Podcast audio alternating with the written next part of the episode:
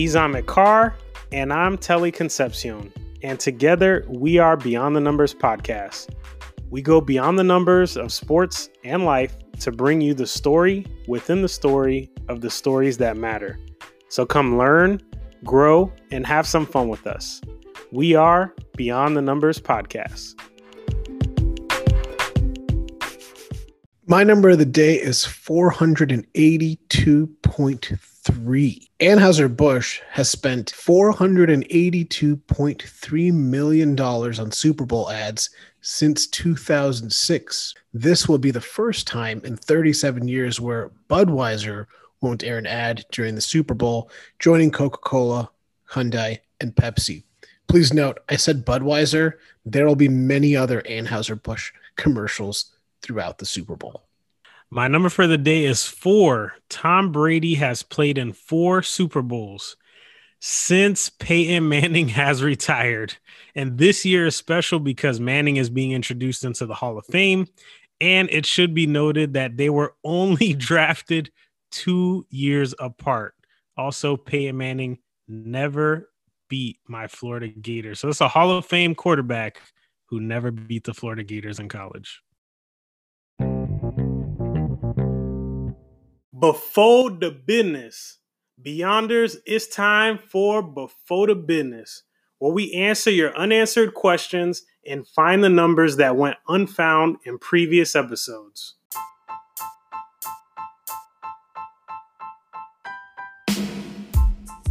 So, Beyonders, I've got some breaking news. We've been getting tremendous feedback from last week's special Super Bowl episode and tons of love from Tampa, but from all the Beyonders from around the world. Wow, we are humbled and grateful. Yeah, special just got special. Like Doug Heffernan says on King of Queens, wow, people are really into us. People are really into us. For real, man, the amount of sharing of this episode, thanks to Sam and Joe. Josie, Elaine, Matt Ayotte, you know, a bunch of folks in Tampa and the Florida Department of Health, who actually had the episode sent out to many of their um, correspondents as well. So shout outs to Terry Neely uh, with the Florida Department of Health. We were fortunate, but check out how things lined up. One year since we started starting up, right? I'm at one year since we started the talks, one year since we got official, recording our voices, recording, seeing how we sound, practicing on the editing. One year later, Super Bowl in Tampa.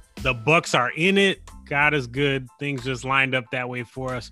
Remember, though, guys, we're a weekly show. So this episode, unfortunately, will not be specifically about the Super Bowl that you just saw today. Although I am certain the Bucs did their thing exactly as I predicted they would and won out thirty-one twenty-seven. The Weeknd came out. Did you see when he hit that split? He made those moves. He moonwalked off the stage. I can't believe he almost fell there, but he caught himself. Anyways, that long pass, remember that catch, the long pass?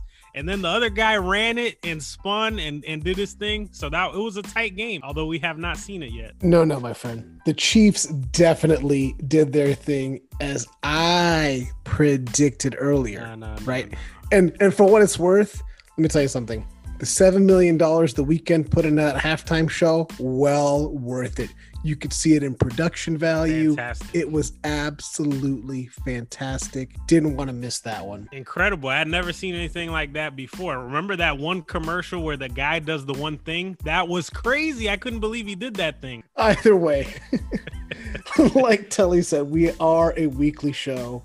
And with the Super Bowl being on Sunday, we will not have enough time to watch it, process it, produce a show, and then send it back out to you. Yeah, and it's been there's been talk, Amit, in recent years to move Super Bowl to Saturday because, as we're going to cover, so many people c- call out of work on Mondays. Anyway, that would have given us enough time, right? We would have hustled for you guys, made it happen Sunday, published on Sunday. But like I said, we have something very special planned out for you guys today. And being on the West Coast out here has its downsides, especially when it comes to sports, Amit, because, you know, it starts at nine in the morning when I'm trying to watch my Gators. Football games are in the middle of the afternoon, so I'm trying to cook lunch and watch football. But the game should end early enough on this end that I'm not wired and unable to sleep like on the East Coast. I remember trying to watch Monday Night Football games, and then they would go into one, two a.m. But the other downside this year is I'm not there in Tampa celebrating right now. Like I said, this is we're recording this Wednesday, February third, but I know my Bucks got it done. And people of Tampa are out in the streets right now celebrating oh, as they listen what, to this. I tell you what, I don't I don't doubt that the people of Tampa will be out in the streets by the thousands, one way or another. People blast Beyond the Numbers podcast from their car. That would be pretty sweet right there. That that we have made it. When we watch E S P N showing the parade and people are blasting Beyond, this guy Who, predicted it. This guy's from Tampa. He predicted the win. Telly predicted I was gonna say, the win. I was going to say, who's blasting a podcast? No one is blasting a podcast anywhere. Well, you know, you never know. You never know. But as you mentioned earlier, we are a weekly show. Um, and we are we do have a great episode for you today, highlighting not just the origins of the Super Bowl, but some of the fun facts from this year's Super Bowl, some of the stats, some of the numbers. Yeah, and stay tuned for next week's episode when we break down the actual gameplay between the Tampa Bay Buccaneers and the Kansas City Chiefs in Super Bowl fifty-five. But for this week's big news, Amit, there were a couple of things we just couldn't let go because it was too big to let go. Jared Goff traded to the Detroit Lions for Matthew Stafford. Yeah, we were working on the Beyond the Numbers of the twenty twenty N F L season, including coaching changes and big moves, but this was too big for any of us to ignore, Telly. This this one, this one's a big one, and this is the first time that we saw two number one overall picks traded. Yeah, and it's crazy. I still think Matthew Stafford's got game left. You know, he's got a cannon for an arm. He's never had the talent around him, the O-line around him, so it'll be interesting to see what the coach ends up doing with them.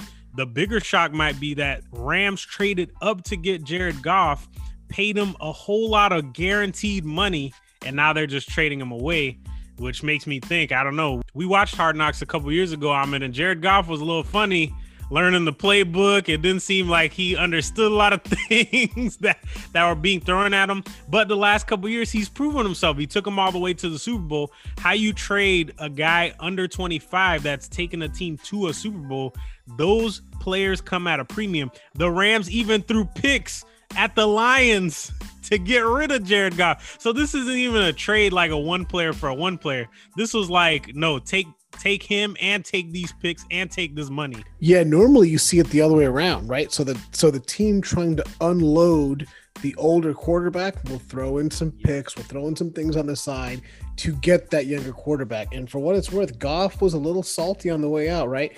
His first statement was, I'm glad I'm going to somewhere where I think I'll actually be appreciated. Two years after a Super Bowl, I, you think your job's guaranteed and he's gone. The other story from this week, I mean, we could not let go is Courtside Karen. Y'all gonna yeah, have to Google that one. Yeah, definitely Google Courtside Karen uh, because the incident occurred in the fourth quarter of this past Monday's Laker win, and it prompted officials to actually halt the game. They had to call security in. Got vocal enough to where there was an ejection of the fan and the group that she was with. Definitely got to look that one up because if you need a good laugh, Courtside Karen will get that for you this week.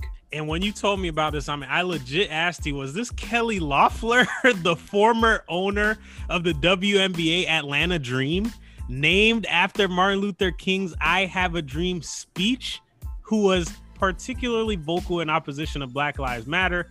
We brought it to you guys here on Beyond the Numbers podcast, and the W N B A got her ousted or not enough votes to remain in the Senate.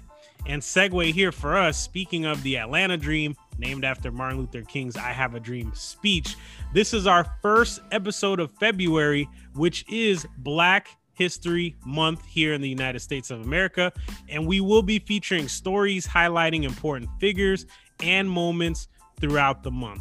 Yeah, so happy Black History Month, everyone. We look forward to sharing nuggets throughout the month. Happy Black History Month.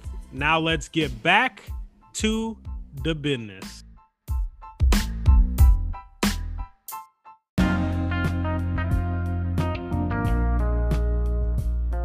Beyond the Numbers of Super Bowl fifty-five, everything but the game, history, facts, and figures.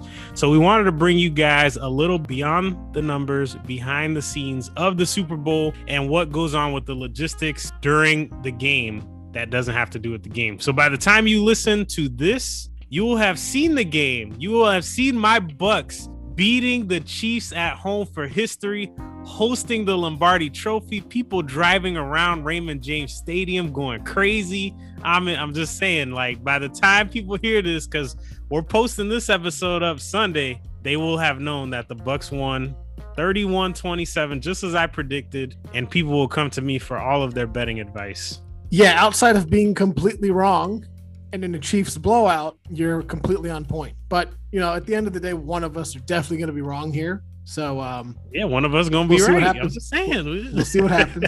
But what doesn't change in this situation are the numbers that go behind the game itself. So let's dive into those. So, yeah, Super Bowl fifty-five numbers. So fifty-two point four percent of Americans think that Super Bowl Monday should be a holiday. And actually seventy-two percent of H R managers agree. And I'll throw my name in there. I also agree it should just be Saturday. Yeah, shouldn't the Super Bowl be on Saturday?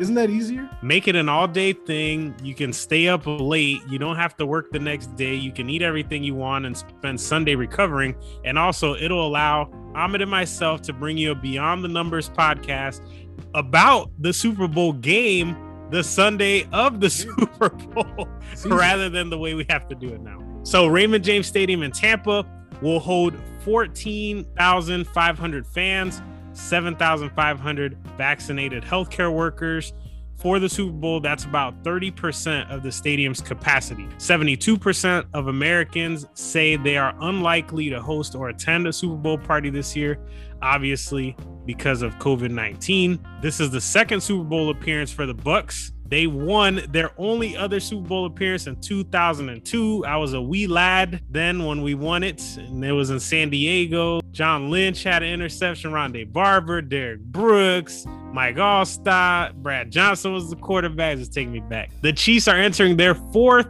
Super Bowl appearances, and they've won two of their last three appearances. They were a part of the very first Super Bowl in nineteen sixty-seven, and we will get to that more in the next segment. Telly, you're going to name all those people from the two thousand two team and not include Keyshawn Johnson? Keyshawn that's Johnson. That's fine. No, that's fine. Warren Sapp. We also had Simeon Rice. I mean, come yeah. on. I, I, I, it's I a long keep list. going. It's a long list. Joe Jaravicious. So the, Keen, I'm, I can keep going. Keenan McCardell. That's right. Keenan yeah. McCardell. Cadillac Williams. Cadillac Williams was not on that team. No, no. Uh, Pittman was, and his son yeah, plays for the Mike Colts Pittman. now. Mike Pittman was the running back. Cadillac, you know what? And before the business next week, we're going to go into when Cadillac Williams actually started playing for the Bucks and see how far off you are. I'm going to guess my estimate, and this is completely off topic. But I think we played in college together. Yeah, exactly. He was I'm at Auburn sure, when I was at Florida. I'm pretty sure Cadillac Williams wasn't in the N F L till at least twenty ten. So we'll yeah. find out for next week. It was Michael Pittman. The concern was Pittman's arms were too big to be a running back, and he would fumble because his bicep was too large. You We've remember that? Digressed. Yeah, because you the pictures were always of him flexing with the ball in there, yep, and it's just exactly. like the, the football was just dying. We digress. we digress.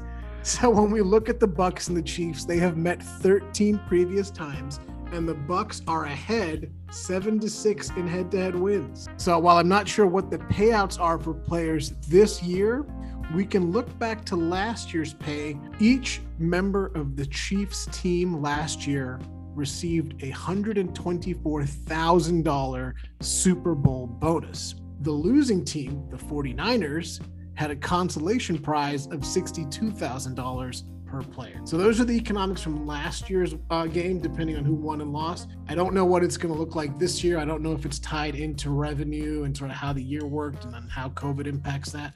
But as soon as those numbers come out, we'll definitely share them. Yeah, that's interesting because that's a big difference. It's not like the winning guys get seventy-five K and the losers get sixty, one hundred twenty-four thousand versus sixty-two. I wonder if they tell guys that before the game. You'll see a lot of guys playing a lot different if you tell them the I mean, difference in the check. it's the Super Bowl. It's like the check should... is nice, but I mean, rookies, yeah, some of the guys on smaller contracts yeah. makes a big difference. But S- small contracts, and if their wives know, you know, they they're gonna be motivating them. Oh, you, I'm gonna stay away. You're gonna focus. You're gonna start reading that playbook, and you're gonna practice right here in the room. And I'm gonna make sure that you do not mess up, because you're not gonna mess up our money right here. So speaking of money, let's get into some of the Super Bowl economics, more specifically how it will impact Tampa and the Tampa Bay area, because I've expressed my heartbreak. I live in Tampa, grew up in Tampa. I live in California now, but I grew up in Tampa. That's my hometown. And they are missing out on a huge financial opportunity, Amit, because no fans coming into the city, no tourists coming into the city. That will affect a lot of things. Thanks, coronavirus. This is the fifth time Tampa is hosting the Super Bowl. The estimated positive economic impact for the Super Bowl for the Tampa Bay area is two hundred seventy-six million dollars. The cost of Raymond James Stadium, which opened in nineteen ninety-eight, it is affectionately known as the new Sombrero, because the old stadium was the old Sombrero because it looked like a big bowl of chips, was one hundred sixty-eight point five million dollars. The cost of renovations and upgrades to Raymond James Stadium since it opened in nineteen ninety-eight, because in order to host the Super Bowl and in order to keep the stadium up to N F L standards, they have to bring it up to code as far as the size of the Jumbotrons, the quality of replays on the Jumbotron, the audio systems, et cetera, one hundred sixty million dollars. And Raymond James Financial holds the naming rights for the stadium for twenty-three years. That's the second largest of its kind in the N F L. And if I'm not mistaken, Amit, they just gave it to him. I don't think Raymond James paid for the rights to that. I think they just felt comfortable with letting them have the naming rights to the stadiums. We'll have to look that up. I don't know if that's true or not, but maybe. This is what I remember I'm, as a kid. I don't think they financially contributed to the stadium. I think they just gave them the name, but we will check on that for you guys. This will be the first time in fifty-five years that cash will not be accepted at the Super Bowl. So when you pull up to the stadium, just make sure you're not playing that Cash Rules Everything Around Me song, because it is not accepted at this year's Super Bowl. There's a twenty-five percent increase in spending when fan- fans utilize digital forms of payment. You know, you put a certain amount of money in your pocket, and when you run out of that money, you are done for the day. Not so when you're using the plastic. And there were two thousand hotel rooms added in the Tampa Bay area in preparation for the Super Bowl that most likely won't be utilized because the restrictions with COVID, the lack of travel, and the lack of, te- of attendance for the game. So that's sad for the area. It's a huge um, impact, Amit, in terms of cost for the area, upgrading the facilities, making sure that you have enough room. The airport did a lot of upgrades, the Tampa International Airport, in preparation for the Super Bowl. The stadium adds seats, and now they won't be able to utilize those things, at least for the Super Bowl, at least for the Super Bowl. You want to know what my big question is, Telly? The Bucs are staying home. What happens to all those hotel rooms that they had for their team and all their extended people, all the things that the league set up for the Bucs to come into? What happens there? Yeah, that's a good question. I right? think they're home. They're not going to a hotel. But we can definitely check on that too and get back to the Beyonders with more information on that. So let's jump to ticket prices. five thousand five hundred six dollars. That's the average cost over the last five years. Now, last year's Super Bowl averaged eight thousand four hundred four dollars, which was almost double what the average was from twenty nineteen, which was four thousand nine hundred seventy-two dollars. So a definite spike uh, in cost last year. And when we look at this year, eight thousand six hundred thirteen dollars is the lowest price of a Super Bowl ticket for sale in the resale market. So not official, but when you're going through StubHub, things like that, which is a thirty percent increase from what we saw last year, twenty twenty. thirteen thousand four hundred ninety-seven dollars is the average cost of a Super Bowl ticket on the secondary market, which is a sixty-one percent increase from last year's game. When we look at the totality of Super Bowl games, twenty-nine thousand three hundred sixty-seven dollars is the highest amount ever paid for a Super Bowl ticket. And please keep in mind, all of these numbers are for one ticket. Yeah. And just so you know, and just so you know, not seventy, a sweep. Yeah, not a sweep. That's just one ticket. And just so you know, seventy-five percent of the ticket supply is controlled by the N F L. Amit has been to a Super Bowl, right? That's Watch right. Watch your Giants. That's Beat right. the Patriots. That's Tom right. Brady. and the Patriots. I have not been to one. I would, if I was living in Tampa right now, I would have tried my hardest to sneak into this year's. I would have been wearing my security jacket, you know what I'm saying, or dress up like one of the players or something. You still, you still have credentials from the Outback Bowl. I still have Outback, but I have seen every inch of Raymond James Stadium. I've worked at Raymond James Stadium. I have been on the field. I have seen a game from field level at Raymond James Stadium, but I have not been to a Super Bowl. And my question is this, Amit, with these prices, the ticket prices, right? They're only going to have a certain amount of people there. So what do you do if you're a celebrity? You've always wanted to go to Super Bowl, but you've never wanted to be swamped by all these fans. If you're Oprah, right? You want to go, but you, you've never wanted to be in like a totally full stadium. But they're going to social distance this out. It's healthcare workers. Do all the celebrities go to this Super Bowl this year and like, you know, this is my chance. It's a half empty stadium and I can pay tribute to healthcare workers. I've always wanted to go to a Super Bowl, but I just don't want to be in a huge crowd. Is this the year you go for it as a celebrity? Maybe, but Telly, I want to go back to the Outback Bowl because if I remember correctly, you and I were both on the sideline. Yes, we were. For the Jadeveon Clowney hit. We were. We saw that in the South Carolina Michigan game. In person. We felt we felt that in person. It was right there. And and we ran into John Gruden in the tunnel underneath. We did run into John Gruden. He does sound the same on camera as he does off camera. So shouts out to Jenna Lane. We were hanging out with Jenna Lane that day as well. Jenna Lane Bucks. So man, that you're taking me back now, man. I just also, for you, I've, just for you, I've also seen Shaq at Raymond James Stadium, and to move between suites, he has to duck because he doesn't fit under the overhang of the suites of the stadium of the stadium. So that was pretty crazy to see him going in between suites. But it'll be interesting to see, do celebrities come out because there's less common folk at this game? There's limited attendance. So do you pull the trigger this year as celebrities? We shall see. So the other huge part about the Super Bowl, besides the celebrities and everything else, and the game, of course, is the food, Amit. This is the for second us. for us. That's for us. No, for, for us. every, but for all Americans. Oh, we have international listeners. For our international listeners, this day ranks second behind Thanksgiving for days that Americans eat the most food. The Super Bowl, not Christmas, not another holiday. The Super Bowl. ten thousand eight hundred twenty-one is the average number of calories for a Super Bowl party feast. one point four billion chickens will be eaten. I mean, I call this the revenge of the turkeys. You know, they're looking over at the chickens on the farm right before Thanksgiving, and they're like, don't worry, your day is coming. Your day is coming. ten million pounds of ribs are sold the week of the Super Bowl. twenty-eight million pounds of chips will be scarfed down. More than eight million pounds of guac will be downed on the Super Bowl Sunday. There's a fifty percent increase in pizza orders on Super Bowl Sunday compared to any other Sunday during the year.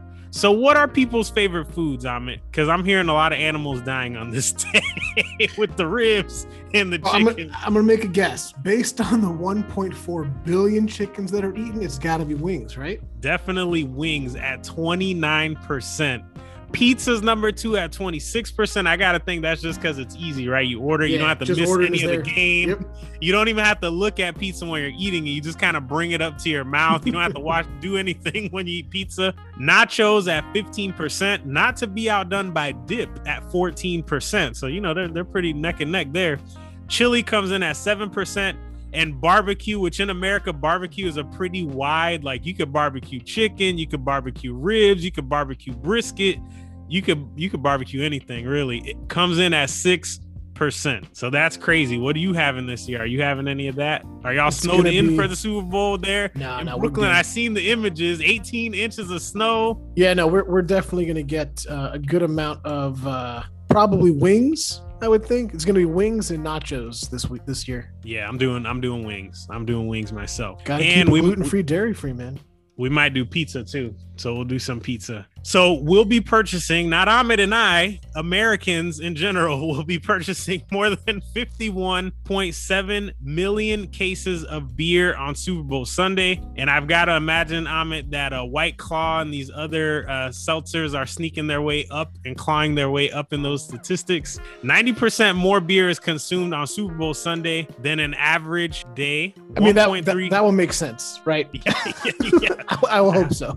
Yeah, most people are not just walking around, you know, drinking beers. Although international listeners, based on what you've seen in the news, it does seem, although Americans do just walk around drinking beers and doing things that don't really make sense. Um, one point three billion dollars will be spent on beer and cider on Super Bowl Sunday. five hundred ninety-seven million dollars will be spent on wine. five hundred three million dollars will be spent on hard liquor. After all that beer, wine, and liquor, seventeen point five million people will miss work the day after the Super Bowl. Hence why we've said, move it to Saturday. Just make it Saturday. We all hang out. We all watch the game, enjoy it. And then you have all day Sunday to soak in the win, recover, do what you got to do. I agree. So while we're scarfing all that food down and racking up all those calories, in between the action are the ads, and Super Bowl ads are pretty big. Now, the cost of a thirty-second ad during Super Bowl fifty-five is five point five million dollars. When we look at last year's Super Bowl, Fox Sports made over six hundred million dollars in advertising revenue from that game, including the pregame and postgame program. Over the past twelve years, the cost of a thirty-second Super Bowl ad has increased by one hundred seven percent. twenty-two percent of Super Bowl viewers say that the commercials are, in fact, the best part of the game. eighty percent of Super Bowl ads fail to change consumer options about brands. That kind of makes sense. No one's watching anything and saying, you know what? You're right. I never liked Doritos in my entire life, but that commercial right there, I'm Doritos for life now, right? That baby dancing might convince you. I don't know. Stop it. ten percent of consumers remember the average Super Bowl ad and know the brand being advertised. ten percent. Yeah, that's actually when you, shockingly low. When you see those Clydesdales, you know it's Budweiser. When you see a There's baby, a you don't know what it is. That's true. That's true. There's some that have a little feel to them. So when we look back at historic ads, there were five point three million social shares of the Volkswagen two thousand eleven Super Bowl ad, which is the most ever. And that, I don't know if you remember that ad, Telly, that was the kid dressed up as Darth Vader, kind of walking yep. through the house, and he gets up in front of the car and puts his hand up. He and puts his hand up, yep. Dad dad squeezes the, the little horn button and it goes off. And yep, I remember that one, I do. So that was the, that was the most socially shared uh, advertisement. And there were ninety-seven million plus online views of Amazon's hashtag before Alexa ad from last year's Super Bowl, to give you an idea of what the viewers viewership's going for. But that, of course, is different from shares, right? This is just like either going to Amazon's website where it's posted up or going onto YouTube. So slightly different metric there. Yeah, and the Super Bowl has something for everybody, right? We talked about the game. We love football. We love watching the games. Our significant others may not love football as much, so they give them great commercials, great halftime shows, and all the other parts of the media. Shouts out, Amit, right now. We have to shout out Ben and Annie. Best Super Bowl parties ever. That's the ones we used to go to in Orlando. They would bring cheese from Wisconsin, specialty cheeses. They would make themed food based on the teams in the on game. On who was playing. That was they, the best. Did they not get married on a Super Bowl wearing jerseys, right? During a Super yeah, Bowl? That wedding was amazing. It was the um, Steelers Uh, Cardinals Super Bowl. And you know where that Super Bowl took place? Tampa. Exactly. Of course it did. Exactly. So along with Super Bowl parties like we talked about and the commercials, there's the media extravaganza surrounding the Super Bowl. This will be the first time all media interviews will be done remotely. So again, part of those hotel rooms in Tampa that are built out, the infrastructure that's built out around Tampa, the money that would be spent at restaurants and hotels and things in the area down because all media interviews will be done remotely. And lastly, betting has always been a big thing. When we look at wagers across the board, approximately three hundred million dollars will be legally wagered on this year's game. That doesn't count how much money you are putting in with your bookie, Fat Tony, down the street or anything. That's right. Like that. That's right. That's this right. is legit. This is legit. Yeah. over twenty-six million adults, ninety-two percent of adults who bet money on the Super Bowl have lost money doing so. Not a lot of people are winning and coming home rich. twenty-nine percent of people say they would bet on the Super Bowl if it were legal in that state, and that's because currently there are only twenty states where you can legally bet on the Super Bowl within the United States. Yeah, and this these numbers are are awesome, but they don't even count like friendly wagers among friends, Amit, people putting down bingo cards worth of like people betting on how long the national anthem will last, people betting on who's going to score first, what outfit will the halftime performer be wearing, how well, many prop applause will that have. Those prop bets, and you can actually legally bet on a lot of those prop, prop yes, bets. Yes, you can. Yes, you can. Legal gambling is expanding here in the United States. It was a ballot initiative in a lot of states this past election. We are not currently sponsored by DraftKings, but DraftKings, we're open. We are here if y'all want to sponsor the show, because the more that betting becomes legal throughout the United States, the bigger uh, footprint I think DraftKings is going to have in that game. And I'm sure you've all seen the, if you watched any football this year, you've seen a couple of DraftKings commercials. So shouts out to DraftKings. Those were the numbers beyond Super Bowl fifty-five.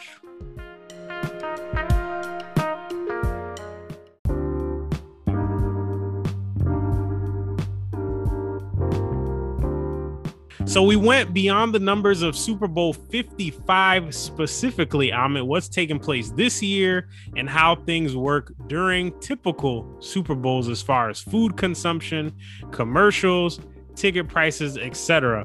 But let's go a little bit deeper and explore the history of the Super Bowl itself. We have a lot of international Beyonders, so we wanted to give you a brief history and explain what all the hubbub is about, because the Super Bowl in America really is quite a big deal. It's broadcast in more than one hundred seventy countries around the world, and the Super Bowl is one of the most watched sporting events in the entire world, with elaborate halftime shows and cutting-edge commercials added to the appeal. Like I said, it's not just about the game, it's an experience for the whole day. After more than fifty years of existence, the Super Bowl has become a symbol of American culture. And my cousin, my fiance's cousins in France, they have to watch the game. Shouts out to Jessica and Julian and Guillaume, who's actually a huge Gator fan and actually plays um, tackle football in France, which I was floored when I learned. I didn't even know that was a thing there. Yeah, they do. And he said he said they play, they get together. He's in a league and they really enjoy it. So that was fun to learn. I'm sure the Super Bowl has a big part in spreading the game internationally. So we can't talk about the Super Bowl without talking about the start of the N F L. How did it start? When and where did it start? The N F L officially formed in nineteen twenty. But the Super Bowl didn't happen until more than forty years later. In nineteen sixty, a group of businessmen who wanted to own football franchises but were denied by the N F L decided to launch an alternative league known as the A F L, the American Football League. So for several years, the N F L, the National Football League, and the A F L, the American Football League, were rivals. They competed for fans, for players, and for support. In nineteen sixty-six, the owners in both leagues negotiated an agreement to merge both leagues by nineteen seventy. So when we look at the first Super Bowl, which featured the A F L and the N F L champions, it took place in nineteen sixty-six. The game was originally called the A F L N F L World Championship Game. Little bit of a tongue twister, and you can see why they changed the name. There's a fun fact, actually, that's tied to baseball as well, and with the World Series. So people always ask me, why is it called the World Series when no teams from around the world compete for the title? The reason behind the name is thanks to Barney Dreyfus, who was the owner of the Pittsburgh Pirates. In nineteen oh three, he wrote to the owner of the Boston Red Sox, challenging them to a, and I quote, World's Championship Series. Boston went on to win that series five games to three.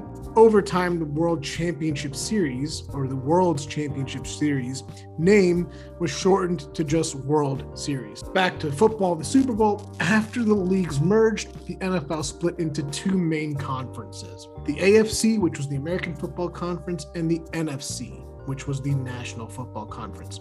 The champions of each now play in the Super Bowl. So it just sounds like Amit, back in the day, people just didn't know how to name things. Like there, there was no catchiness factor.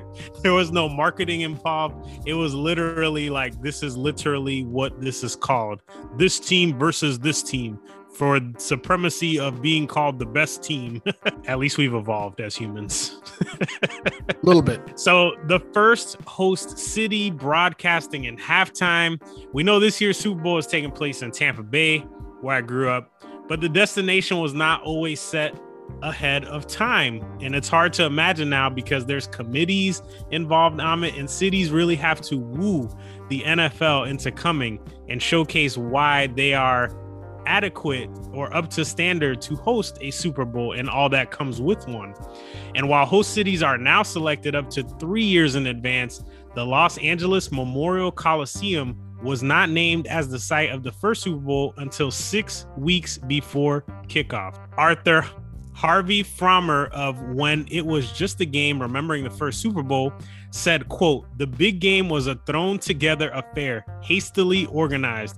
It was in some ways an afterthought to the merger agreement." So the only reason they played this game in nineteen sixty-six, nineteen sixty-seven was because they had agreed on a merger and they were trying to make things work out between these two separate leagues. This year, the game is on C B S, but for Super Bowl one, both C B S, which held the rights to broadcast N F L games, and N B C, which aired A F L games, paid one million dollars for the rights to televise the first Super Bowl. C B S produced a feed of the game, which means what you see on the field, the action on the field, and each network employed its own broadcast crews. N B C ultimately emerged with a slightly larger audience. It remains the only joint broadcast Super Bowl in history. What's crazy is that N F L rules at the time required that its games be blacked out in the local vicinity. That meant that fifteen million viewers within a seventy-five mile radius of the Los Angeles Memorial Coliseum could not watch the game without making a makeshift aerial antenna out of coat hangers. I remember that way back in the day when you had a fidget the antennas just right and get a coat hanger in there if you needed more help, and broomsticks in order to catch the signal from another television market. So what's crazy to me here, Amit, they cannibalized their own market. L A is the second most populated city in the United States behind New York City. And I understand the rule in theory, right? If there's tickets, you should go in person to see a game. Trust me, growing up, the Bucks were often blacked out in Tampa because the game was not sold out. They wouldn't show it on T V. But the Super Bowl, which an an L A team wasn't even in, what was the purpose of this blackout? Well, remember, it, it wasn't a Super Bowl yet. That's right? True. A F L, N F L championship game for all of supremacy around the world, as it was called then. And back then, the halftime show was also very different. The Anaheim High School drill team joined a marching band from the University of Arizona and Grambling College, and they high-stepped across the field.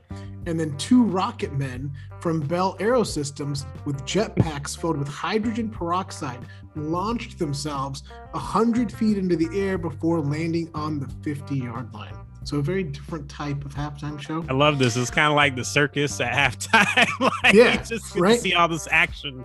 Just random things. The halftime festivities peaked with the release of ten thousand helium-filled balloons and hundreds of pigeons, one of which, according to Frommer, left a Super Bowl souvenir on the typewriter of a young sports writer, Brett Musburger, who would go on to be the voice of college football for many of us who watched the S E C on C B S. Yeah, that's pretty hilarious. So one, um, I think in... um. in sixty-seven was probably the year that New York City had the least amount of pigeons. I think they they captured all of the pigeons to release at the halftime show in L A. They flew them across country to release them. So it's like a wedding or so. Here's all these pigeons letting go. Also, not the most environmentally environmentally friendly or conscious Super Bowl when we're releasing that. ten thousand helium-filled balloons into the air and the atmosphere. Thanks, Super Bowl one. That's, I think this is a big part of global warming now. I don't know. I mean, it's just a sign of how the times have changed, right? Yeah. And even, it no one even show. thought about that. No one was like, oh yeah, just it'll, they'll go up in the air and then at some point they'll go away. Right. It had to be just, it sounds like an extravaganza, right? Like, let's let's have bands and marching, and we'll blow people out of cannons, and we'll let balloons go into the air. And it's like, maybe people will watch if we do all of these things. So that that just sounds, like I said, like a circus. It really just sounds like a circus. Let's talk about a funny glitch that occurred that you couldn't even comprehend right now, right? So when the game resumed after the halftime show, the Packers kicked the ball off to the Chiefs. But it was a play that half the country didn't get to see because N B C was still in a commercial break because they were interviewing Bob Hope on the sideline, one of the most famous entertainers at that time, and it ran long. So the disple- to the displeasure of Vince Lombardi, yes, who the Vince Lombardi Trophy is named after, that the Super Bowl champion receives now each year. The referees whistled the play dead and told Green Bay they had to kick off the ball again. This time for realsies. This time for realsies. Yeah, things have definitely changed, right? Every now and then, depending on who's covering the game, you come back from commercial and it's like, wait, did did, did I miss something? Oh yeah, I did miss something. Yeah, and all see, they like, do the is back end of a play, and they just all they do is comment happens. on it, or they'll split screen it, and they're like, "Oh, you yeah. guys missed this and this, right?" Like, for those of us just joining, like, get out of here. I can't imagine them being like, "Hold on, timeout. T V was still in commercial. Let's go ahead and run this back. Can you do that one more time? Hey, Mahomes, can you can you run to the right and then no look pass left again, and and like do it do it with a little more zest." The T V audience didn't get to watch. Yeah, so let's look at some tie-ins to this year's Super Bowl and Super Bowl One. So there's actually a few ties back to the first Super Bowl. Um, the A F L Kansas City Chiefs owner, Lamar Hunt, proposed using the term Super Bowl to refer to the championship game. Thank you, Lamar Hunt. That's right, that's right. The team is still to this day owned by the Hunts. Clark Hunt, his son, and the A F C Championship game trophy is named after Lamar Hunt. And the Kansas City Chiefs were also in the first Super Bowl, Super Bowl One, which took place on January fifteenth, nineteen sixty-seven, and included the N F L's Green Bay Packers against the A F L's Kansas City Chiefs. Yeah, so a lot of tiebacks for the Chiefs to then and now. Things were not just different on the field or at halftime. Things were different in general back in nineteen sixty-seven. The game, as we mentioned, was held in the Los Angeles Coliseum. And even though ticket prices averaged just twelve dollars, it was the only Super Bowl that didn't sell out. This year with COVID, the N F L is allowing twenty-five thousand fans.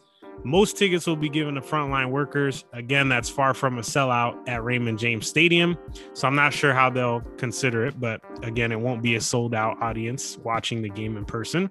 As we mentioned, the game aired on two different networks, C B S and N B C. It drew an audience of more than sixty-one thousand fans. Yes, we mentioned in the last piece that ninety-nine point nine million people watched last year's Super Bowl. Super Bowl one was on two different networks and only pulled an audience of sixty-one thousand fans. The Packers beat the Chiefs, winning thirty-five to ten. And the next year, the Packers decisively won again in Super Bowl two, beating the Oakland Raiders thirty-three to fourteen. And many began to question whether the A F L teams could hold their own in the N F L. Remember, the merger was to take place in nineteen seventy, and these championship games took place just before that. But the next year came the guarantee, Amit, which solidified the merger of the N F L and also probably the march to the N F L becoming the most popular sports league in America, is when Joe Namath, a no-name at that time, a guy that wore furs to the game, right?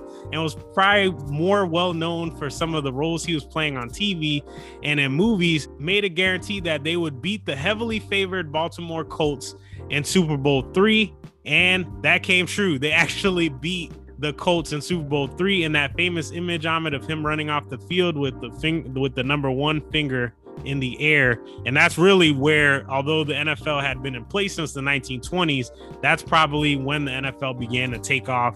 The merger worked. The A F L was just as good as the N F L. And we had a real league here that people could watch and became competitive. Broadway Joe Namath, bringing it Broadway home. Joe. Who is, I think, the only the only quarterback in the Hall of Fame, and he either has a losing record or he has an even record. I think he's like, his record was even for his entire career, but he won Super Bowl three and put the N F L on the map. So he he gets to be on the uh, on the Mount Rushmore of N F L personalities. Was, was nineteen sixty-nine the last time the Jets won a Super Bowl? I'm asking for a friend. That's wrong to you, man. That's wrong. Super Bowl four was the last game played between the two separate leagues, the American Football League and the National Football League. And tying back again to this year's Super Bowl, the A F L's Kansas City Chiefs beat the Minnesota Vikings twenty-three to seven. So that was the last game before the merger. I'm trying to figure out if I want my prediction for this game, this year's game, to be thirty-five ten or twenty-three seven. I, I think I'm going to go thirty-five ten Chiefs. I so think it'll again, really historically I'm, pull it together. You really think Tom Brady is only going to score seven or ten points in a Super Bowl? thirty-five ten. Oh, man. Hey, hey. Oh, man. Right, let's, let's go back. Let's go back to the eighteen and oh New England Patriots, right? One of the greatest offenses we ever saw playing against the New York Football Giants. Do you really think you could hold the Patriots to fourteen points? seventeen, we ain't talking, we ain't talking about no seventeen, Patriots. fourteen. We ain't talking about no Patriots now. fourteen for a team that was undefeated coming into the Super Bowl. This ain't no Patriots right here. And and I would like to I'd like to point out that Tom Brady is about thirteen years older. And I know he's not aging like normal humans, but he's still older. All right, we'll see. We'll see. But let's see. So let's look at Super Bowls since that final A F L Kansas City Chiefs beating the Minnesota Vikings twenty-three seven. During the seventies, three N F L teams, the Pittsburgh Steelers, the Miami Dolphins, and the Dallas Cowboys dominated the N F L scene and won a combined eight Super Bowls in ten years. Franchises from the N F C won sixteen of the twenty Super Bowls played in the eighties and nineties. So teams like the forty-niners, the Bears, the Washington Red Tails, and the New York Giants stood out during these years. And then Telly, then your boy Thomas took over. Tom Brady took over, man, and your Giants beat him twice. That's right. That's right. And the twenty tens were more evenly matched, with the N F C winning and A F C winning five each of the Super Bowls during that decade. So definitely a little better, a little better split over the past decade. More parity, more parity. A little bit more. And now, as we've mentioned, we are tied. And this year's battle will be for N F L supremacy. Yeah, still N F C tied with the A F C. We shall see, man. We shall see who comes out on top. My feeling, Amit, as I've mentioned before, is my Bucks will put the N F C over the top. So we'll see if it plays out that way. But it's a, it was cool to do research on this piece, the history of the league, of the N F L, the history of the Super Bowl, and the history of how the Super Bowl has played out in, in years past, because now it's hard to think that it was an event that wasn't sold out and wasn't watched by millions of people around the country or around the world. Yeah. And, you know, I think you and I both learned a lot, and we hope that all of you listening learned a little something new. Yes.